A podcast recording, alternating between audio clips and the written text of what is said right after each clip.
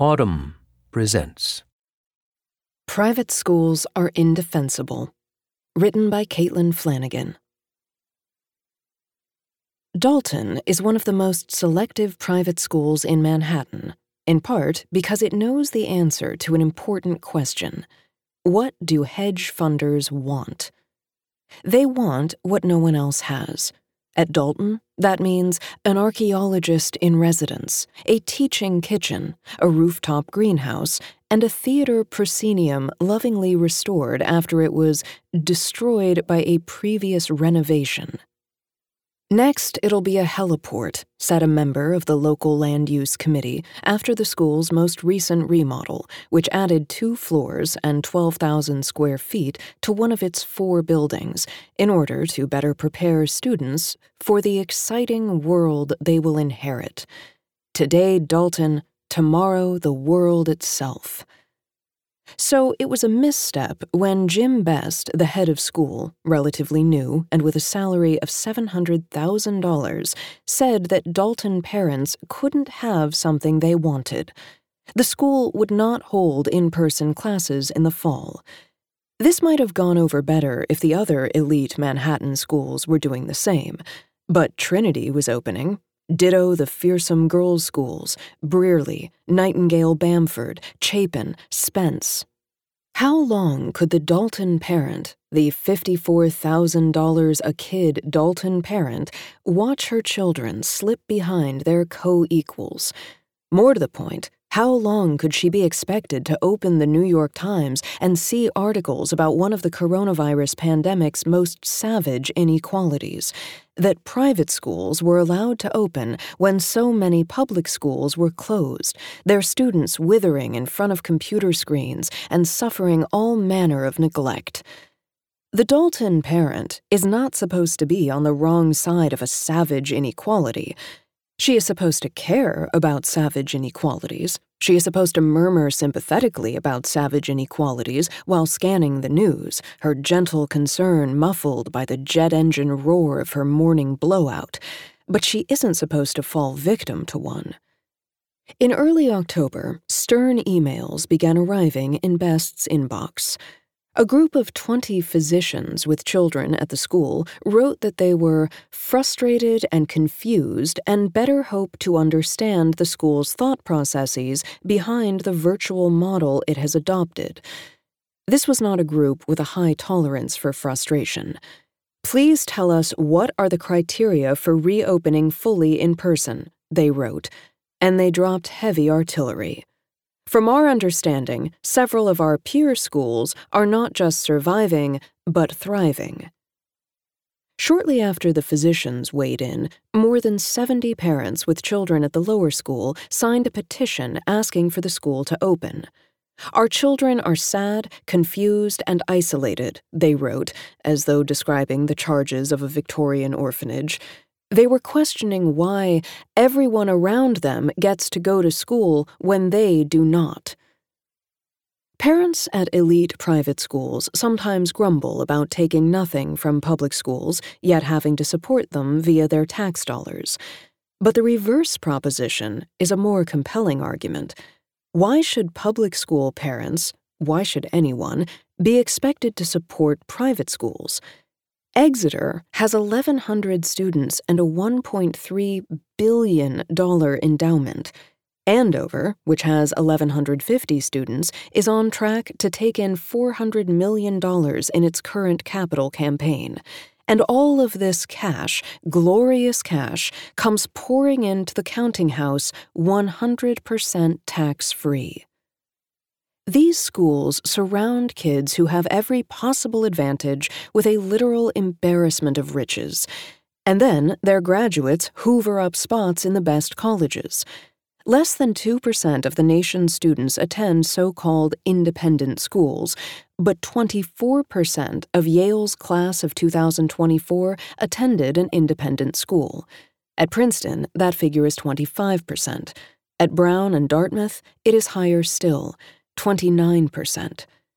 The numbers are even more astonishing when you consider that they're not distributed evenly across the country's more than 1,600 independent schools, but are concentrated in the most exclusive ones.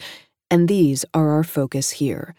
In the past five years, Dalton has sent about a third of its graduates to the Ivy League, ditto the Spence School.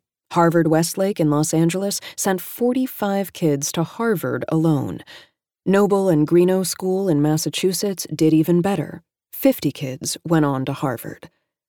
However, unintentionally, these schools pass on the values of our ruling class, chiefly that a certain cutthroat approach to life is rewarded True, they salve their consciences with generous financial aid, like Lord and Lady Bountiful, the administrators page through the applications of the non wealthy, deciding whom to favor with an opportunity to slip through the golden doors and have their life change forever. But what makes these schools truly ludicrous is their recent insistence that they are engines of equity and even inclusivity a $50,000 a year school can't be anything but a very expensive consumer product for the rich. If these schools really care about equity, all they need to do is get a chain and a padlock and close up shop. I've been following these schools for many years, in part because I once taught at one. Before I got that job, I had no idea this type of education existed. In very small classes, we read very good books and pressed the students to think deeply about the words on the page. A lesson plan was not a list of points for the teacher to make, it was a set of questions. Even better, a single question. I always joked that the perfect lesson plan would have been to wait until the students had assembled in the classroom, throw in a copy of the Iliad, and go to lunch. By senior year, it might have actually worked. By then, they knew what we were teaching them to do. The seventh grader says Macbeth is weird, my department chair told me once. The twelfth grader says Macbeth is ambitious. Once students could make discernments like that, it was time for college. In each department, there was one old black clunker of a phone, but it hardly ever rang. Very rarely, a mother might call to fret about her kid a bit, and you'd lean against the file cabinet muttering encouragement while looking at your colleagues with an expression that said, Can you believe this shit? It was then an all boys school.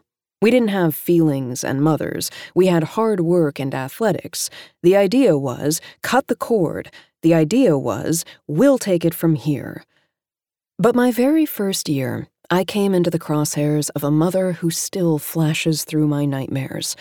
Her kid was a strong student, a solid, thorough student, but he was also aggressive and mean. Furthermore, I felt that his concerns did not lie with the muses and poets. One day, I gave him an A minus on a creative writing assignment. Soon after, the mom called, and she was pissed. I explained that this grade wouldn't lower his average, but she didn't care. She wanted to come to the school with her husband and meet with me. I assumed that I wouldn't have to agree to such a preposterous request, but it turned out that I did. For 45 horrible minutes, I sat in a borrowed office with the father, clearly mortified, and the mother, rageful, discussing the merits of this 10th grader's poem each of us locked into the same kind of intractable positions. They wanted me to change the grade, I wanted them to drop dead, that led to the fall of Saigon. They were coming in with force, and I wouldn't budge. The next year, I returned to school, took my class list out of my mailbox, and discovered that I had the kid again. I raced to the division head and asked if I could move him to another section, something his parents were surely trying to do themselves, but no go. Day after day, he sat solidly in his seat, pumping out his excellent close readings and in class writing. One day, however, he didn't meet the mark and earned another A minus. I handed back the essays and headed to the English department office for some R&R. Not 10 minutes later, the phone rang. It was the mother, complaining about the grade. How was this possible? I'd just handed him the essay.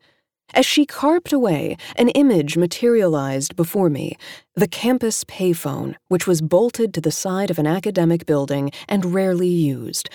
I hurried off the call. That little fucker called his mother from the payphone, I said to my friend. What a loser, she said supportively.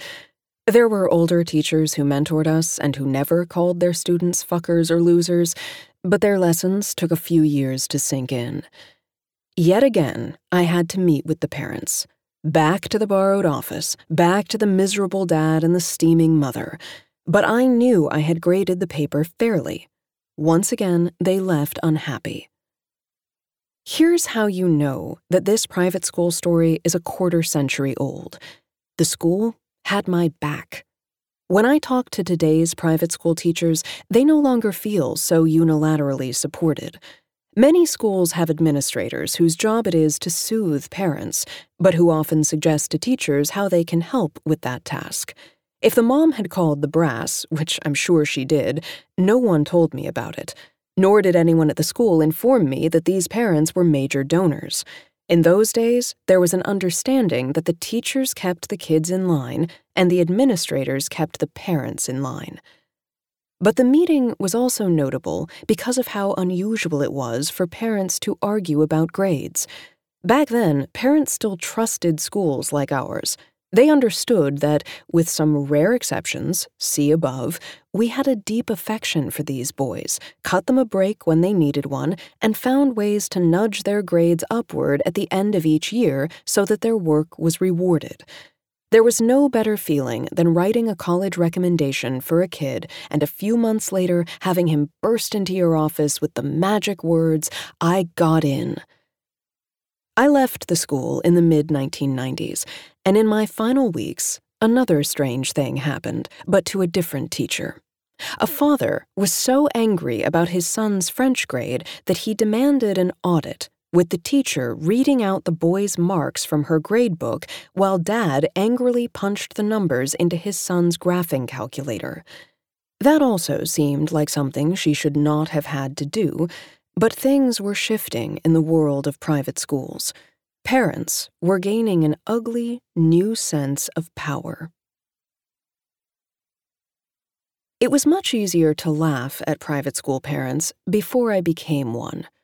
After teaching for seven years, I had seen what was possible at the secondary school level, and I was determined to get that kind of education for my own children, whatever the cost. But it wasn't until I changed teams, from private school teacher to private school parent, that I really appreciated how overwrought these places were.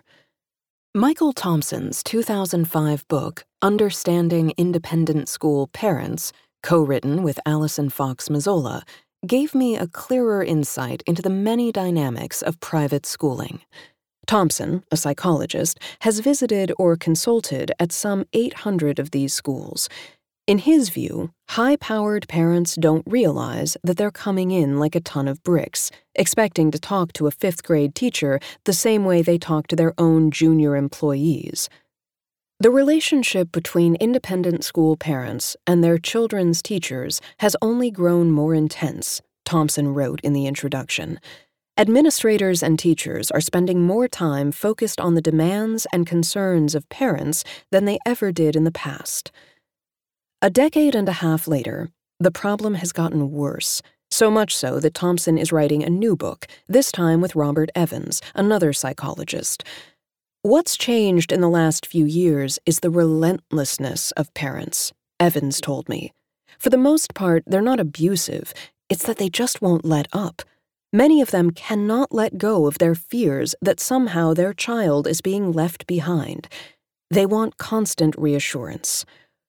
By the time their kids get to the upper grades, parents want teachers, coaches, and counselors entirely focused on helping them create a transcript that Harvard can't resist.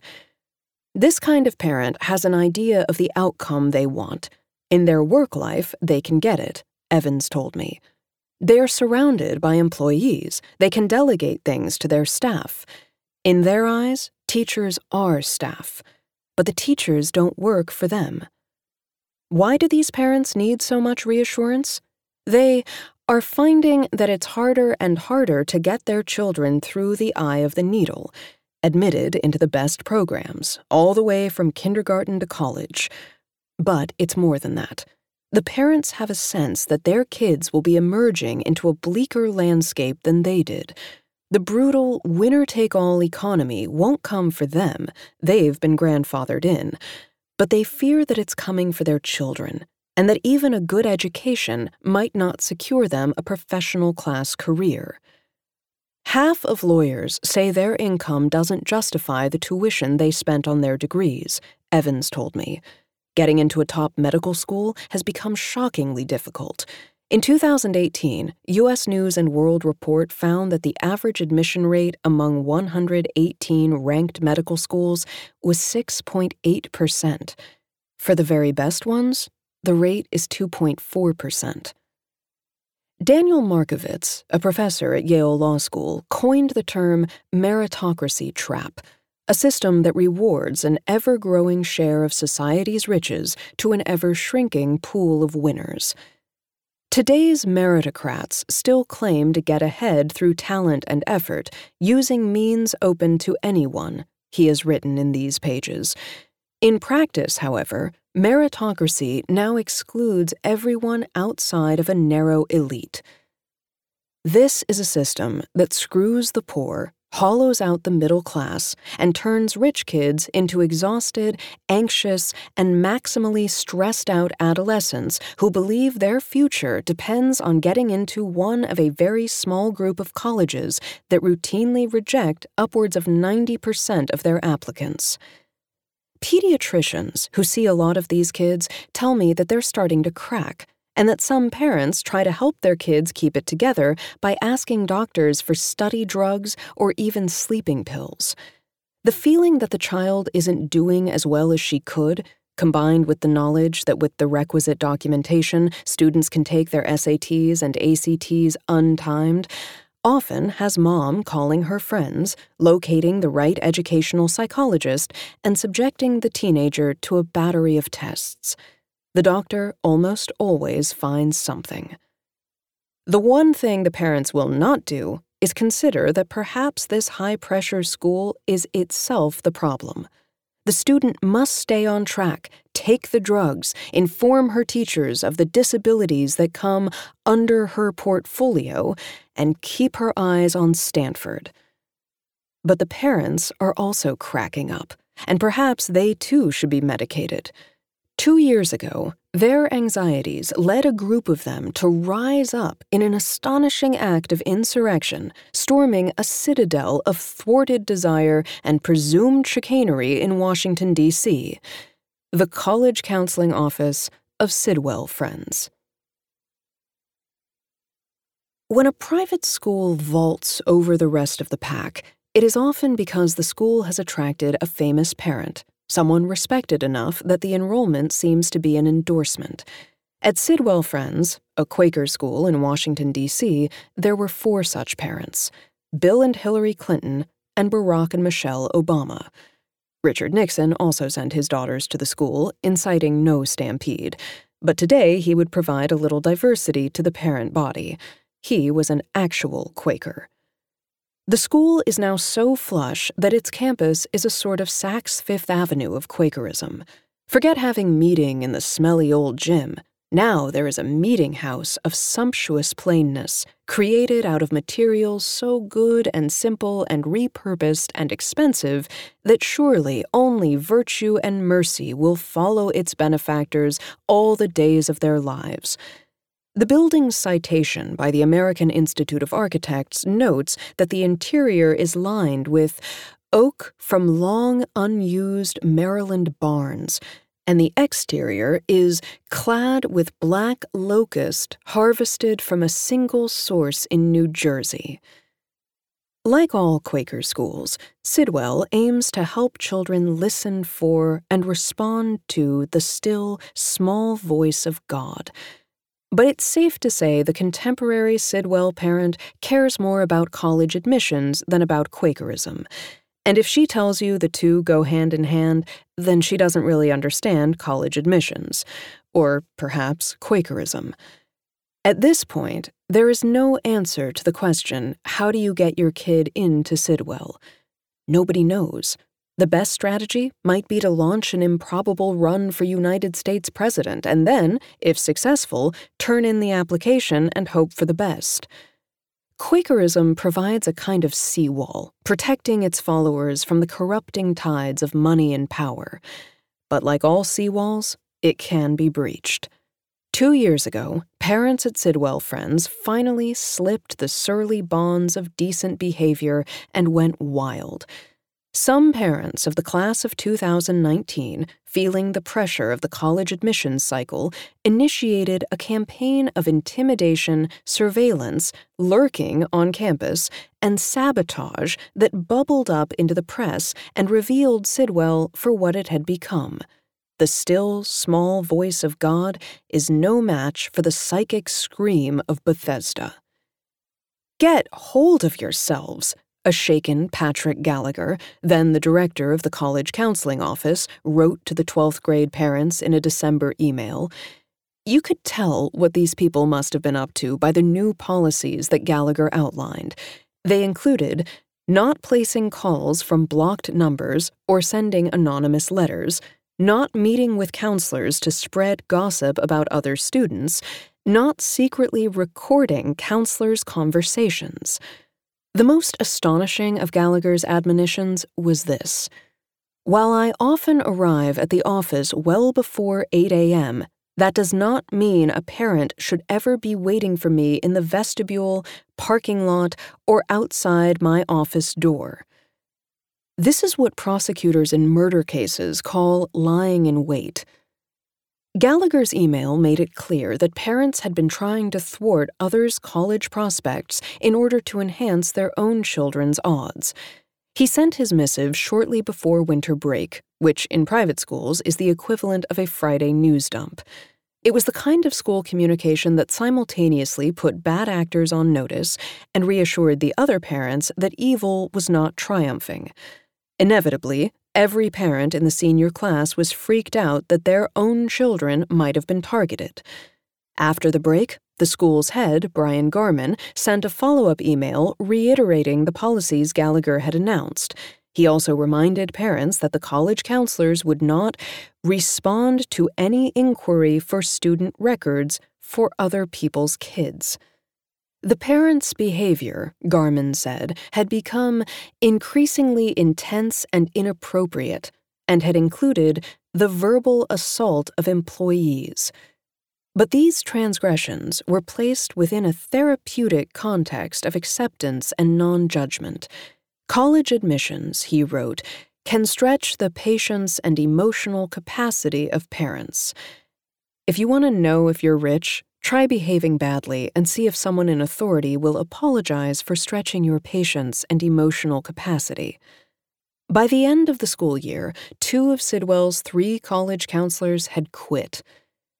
College admissions is one of the few situations in which rich people are forced to scramble for a scarce resource. What logic had led them to believe that it would help to antagonize the college counselors? Driven mad by the looming prospect of a Williams rejection, they had lost all reason. Private schools regularly make decisions that parents don't understand. Like ancient peoples, the parents try to make sense of the clues. They decide that college admissions must be the god of private school. Wrong or that the god must be AP scores or sports or institutional reputation. Wrong, wrong, and wrong. The god of private school is money. At an independent school, there are no tax dollars, no municipal bonds, no petitions demanding additional funding for the district. Everything seen and unseen was paid for with funds the school raised itself. Every blade of grass, smartboard, academic building, office hour, soccer ball, school psychologist, new paint job, and historic chapel with stained glass windows spilling colored light onto honey pews. Tuition dollars typically cover some, but not all, of the school's operating expenses. That's what they tell you anyway, and they always have a pie chart to prove it. No matter which school, where it is located, or how rich the clientele, the administrators are always chasing the dragon of this shortfall. Personally, I've come to doubt the whole premise. But it is apparently the best way to facilitate the shakedown called annual giving, the once a year fundraiser where new parents, still gasping from the first payment on the $50,000 tuition, find out that more is expected from them. The bread and butter of these schools is the two career couple who care greatly about their children's education and can afford it, but not easily. The really big money comes in through the capital campaigns. These are fundraising events dedicated to financing a major school project, paving the locker rooms with gold coins, annexing Slovakia, putting out a hit on a rival headmaster. The campaign gets some cockamamie name, Imagine the Future or Quid Pro Quo, and lasts several years. There has never in history been a private school family that slid in and out of the institution without overlapping with one of these campaigns. Consider Choate Rosemary Hall in Connecticut, which in 2006 announced the public phase of its capital campaign, An Opportunity to Lead. The goal was $200 million Although, when the campaign was grandly announced in November of that year, it turned out that the school had already earned more than $100 million during a two year period of silent, preliminary fundraising. The gifts included $12 million from the Walton family, $20 million from Herbert V. Kohler Jr. of the Plumbing dynasty, and $6 million from a woman who had graduated from Rosemary Hall in 1927. Two years after the campaign began, the worldwide financial crisis hit. That didn't slow down the campaign, which would eventually bring in $217 million. But, as a sign of sound stewardship, the school informed alumni and other concerned members of the community that it had decided to freeze faculty salaries.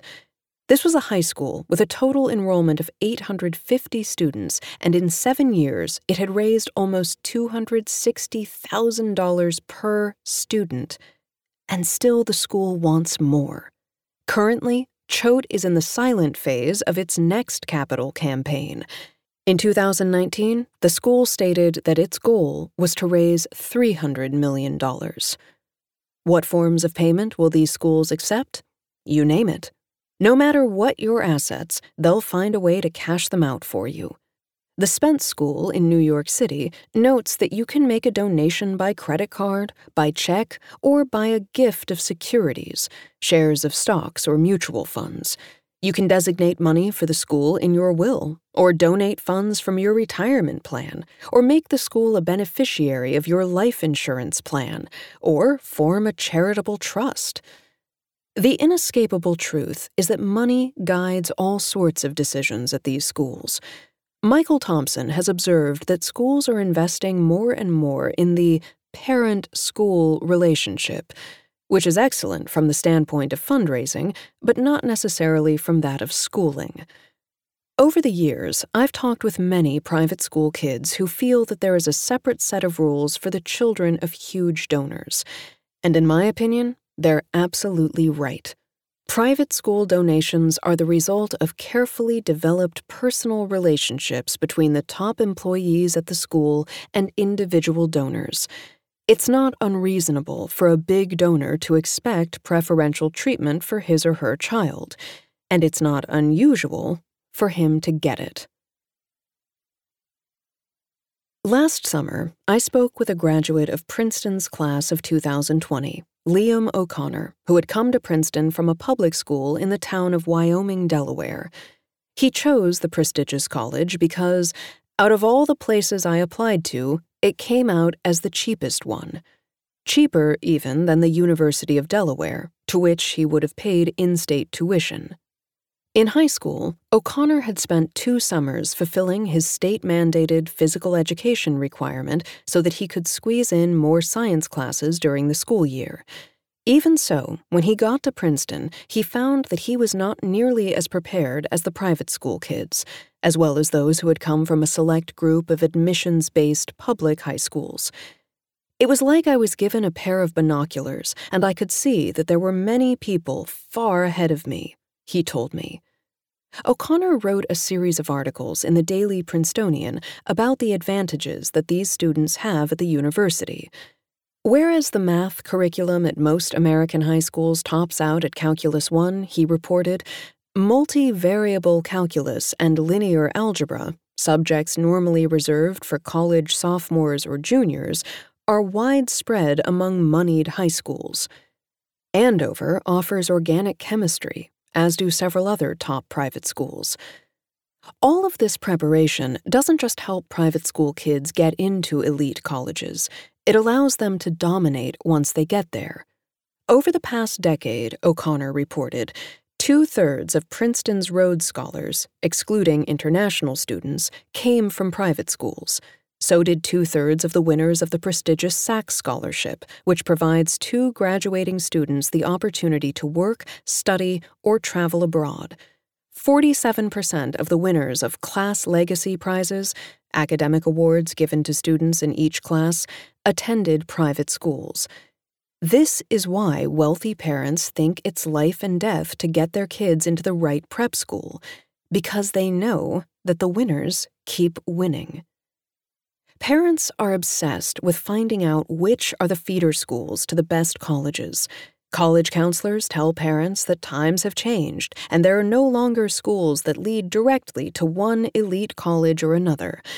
But they aren't being fully honest about that.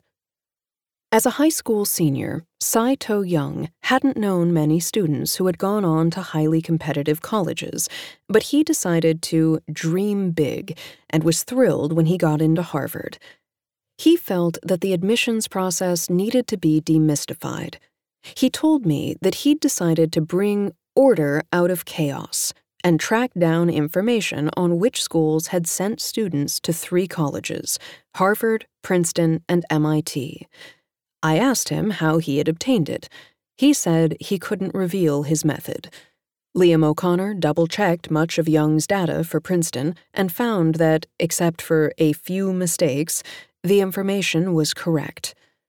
The result of Young's research is a website called Polaris List. Looking over the data for Princeton's classes of 2015 through 2018 is bracing.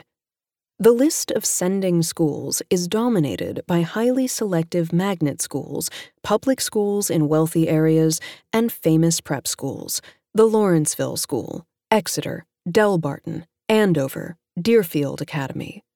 Among the top 25 feeders to Princeton, only three are public schools where 15% or more of the students qualify for free or reduced price lunch. If you went to Lawrenceville, a boarding school not far from Princeton and the university's top sending school, your chances of going to Princeton were almost seven times greater than if you went to Stuyvesant High School, an ultra selective public school in New York City and itself a top Princeton feeder, where 45% of the kids qualify for free or reduced price lunch. But compared with an average American public school, you don't want to know. Here is another big number that really needs to be investigated. More than 50% of the low income black students at elite colleges attended top private schools, according to Anthony Abraham Jack, the author of The Privileged Poor How Elite Colleges Are Failing Disadvantaged Students. This means that these schools, which collectively educate a tiny proportion of black teenagers, have a huge influence on which of these kids get to attend the best colleges. To some in education, this is a cause for celebration. The old route to social and professional success has within it some dedicated lanes for black children from low income families. To others, it is a cause for concern. If these children want to attend an elite college, their best bet by far is to spend their adolescence in a school where the experience of being black is, for many, a painful one. As part of last summer's protests, black students and alumni of certain private schools began a powerful Instagram campaign in which they anonymously described racist encounters. Most of the posts detail recent experiences, but the older ones are often the most haunting. One post by a man who graduated from Exeter in 1984 caught my attention. I remember just minding my own business, a black boy strolling through the gym on a Saturday afternoon. A gymnast was performing, and I could see her gracefully leap through the air, doing all kinds of motions I found very curious. A white woman came up to him and told him to mind his own business. She implied that I was not appreciating an athletic feat, but simply ogling at a young white girl. To this day, he wrote, I think of her shrill, demeaning voice when I see a gymnast perform on TV even if that gymnast is Simone Biles. Among the posts from more recent students, what's striking is that several kinds of experiences were related over and over. The expectation that black kids would be excellent athletes and possibly weaker students, insulting assumptions about black students' family backgrounds, teachers repeatedly confusing the names of black students, other students constantly reaching out and touching black girls' hair, and non black students using the N word. Read collectively, these posts are a damning statement about the schools. Last summer, I spoke with Saida Bello Osagie, a graduate of Spence's class of 2014, who is black. The school had put her on a straight path to the things she wants most in life she went to Penn, where she realized she had a passion for television and movies. Now that is her field. In 2018, she worked on When They See Us and got to watch Ava DuVernay direct a scene, someone who is telling exactly the kinds of stories she wants to tell and doing it at the highest level. We talked for more than an hour, and Bello Osagie spoke fondly of friends she'd made at Spence and teachers who'd inspired her. But toward the end of the interview, I asked if there had been any negative aspects to the experience.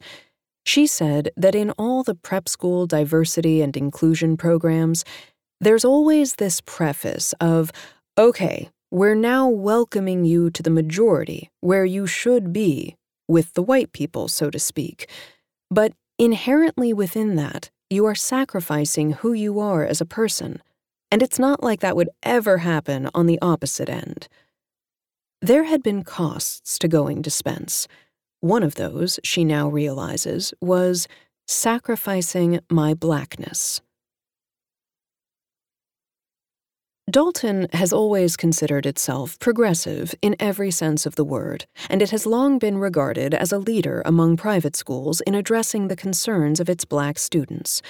But the complaints expressed on the Black at Dalton Instagram account could not have been a surprise. Over the summer, Jim Best, the school head, announced that he had committed Dalton to becoming a visibly, vocally, structurally anti racist institution. He issued plans for making this transformation. But the teachers had their own ideas. In December, a document that 120 faculty and staff members had signed over the summer became public. It outlined a list of proposals Half of all donations would have to be contributed to New York public schools if Dalton's demographics did not match the city's by 2025. The school would have to employ a total of 12 diversity officers, roughly one for every 100 students. All students would be required to take classes on Black liberation and all adults at the school, including parent volunteers, would be required to complete annual anti racist training. Tracked courses would have to be eliminated if black students did not reach full parity by 2023. Private school parents have become so terrified of being called out as racists that they will say nothing on the record about their feelings regarding their school's sudden embrace of new practices.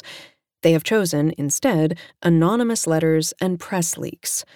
In December, someone from the Dalton community leaked the teacher's list to Scott Johnston, who writes often about elite education. He published it on his website, The Naked Dollar, where it got enormous traction. The Wall Street Journal asked him to write an opinion piece, and he did.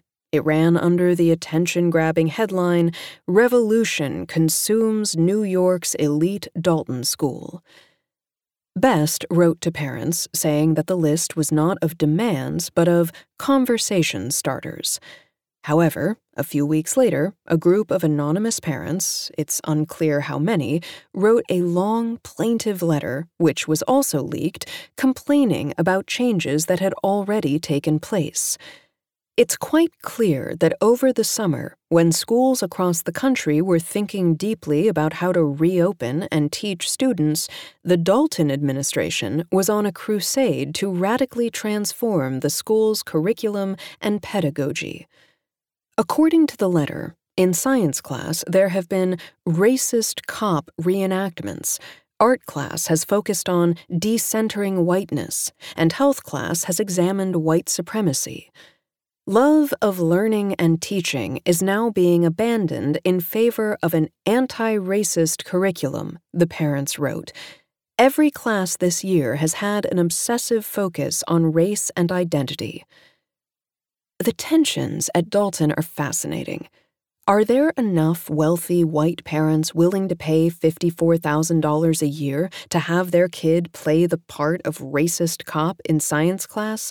Or, the final insult, to have him cast as racist cop number two? The parents had demands of their own, including an immediate halt to curriculum changes. According to Scott Johnston, some board members feel the letter itself is racist, and the school has taken the extraordinary step of scrubbing the names of board members from its website. The parent letter was gleefully mocked, but these aren't parents in the public school system. They are consumers of a luxury product. If they are unhappy, they won't just write anonymous letters. They'll let the school know the old fashioned way by cutting down on their donations. Money is how rich people express their deepest feelings. Over the summer, once Manhattan's private school families had fled the city for their houses in the Hamptons, after they had called Citarella for a delivery and told the gardeners to open up the pool and the cleaning women to air out the bedrooms, many of them settled down to read White Fragility, or at least to read about white fragility. But it's one thing to feel chastened in the Hamptons. It's another to come back to the city and have your child casually ask if you're a white supremacist. At Harvard Westlake School, where I taught so long ago and from which one of my sons graduated, some faculty members have adopted a practice that has become common in colleges, acknowledging that the campus sits on native lands. As one middle school English teacher wrote on her syllabus, we recognize the Kizh, Tongva, Chumash, Tataviam, Serrano, Cahuilla, Luiseño, and other native peoples as past, present, and future caretakers and stewards of this land. We honor them by also building a relationship with Mother Earth. An Instagram account called Woke at Harvard Westlake was created in response to the school's new anti racist initiatives. One of its posts opines on the fraudulence of these pious acknowledgments, given that the school has pulled yet another fast one on Mother Earth. It has purchased even more presumably native land for $40 million and is now shaking down parents to help refurbish the acquisition, a private tennis club located a mile from the upper school campus. Writes the administrator of the account, on the one hand, we can laugh at this latest example of HW's comical embrace of radical chic, but on the other, our kids are being taught terrible values that hypocrisy and dishonesty are fine so long as you virtue signal the right fashionable politics, and that those fashionable politics are basically meaningless. They are just for show, a way to make being privileged and wealthy truly guilt free. The problems at these schools are endemic to their business model. Their existence depends on an unseemly closeness between the wealthiest parents and the most powerful administrators. The current system is devoted to excess bigger, better, more. The schools compete with one another over programs and campuses. Many have such luxurious facilities that they're almost revolting. The kind of changes that would solve their problems would involve not only limiting the amount of money that individual parents can give, but also accepting that schools don't need to be showplaces. In order to become more equitable, they would have to become less opulent and risk missing out on a few rich parents. But in their typical way, they want the tennis club and to be regarded as hubs of social change. In a just society, there wouldn't be a need for these expensive schools or for private wealth to subsidize something as fundamental as an education. We wouldn't give rich kids and a tiny number of lottery winners an outstanding education while so many poor kids attend failing schools. In a just society, an education wouldn't be a luxury item. We have become a country with vanishingly few paths out of poverty or even out of the working class. We've allowed the majority of our public schools to founder, while expensive private schools play an outsized role in determining who gets to claim a coveted spot in the winner's circle. Many schools for the richest American kids have gates and security guards. The message is, You are precious to us. Many schools for the poorest kids have metal detectors and police officers. The message is, you are a threat to us. Public school education, the specific force that has helped generations of Americans transcend the circumstances of their birth, is profoundly, perhaps irreparably broken. In my own state of California, only half of public school students are at grade level in reading, and even fewer are in math. When a crisis goes on long enough, it no longer seems like a crisis. It is merely a fact. Shouldn't the schools that serve poor children be the very best schools we have? When I started teaching at Harvard School, it had not yet become the world conquering Harvard Westlake with a second campus in the heart of Bel Air. I arrived in 1988 at age 26. There was wealth, but it wasn't as visible. The campus was still a bit ramshackle, with outbuildings tucked into the hillside, some of them left to molder. An academic building leaked so badly during heavy rains that for a week or so we'd all have to squelch down the soaked industrial carpeting in the hallways, leaving wet footprints on the linoleum floors of the classrooms. I could not have cared less. In those innocent days, I thought of schools as places of actual transformation you came in as one person and left as another. In the fall, the valley heat was intense, and Macbeth was weird.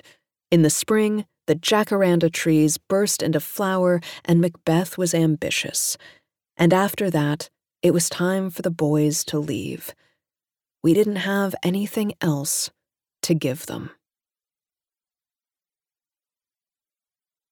If you enjoyed this production, Find the best long form articles read aloud in the Autumn app, available now for iPhone and Android.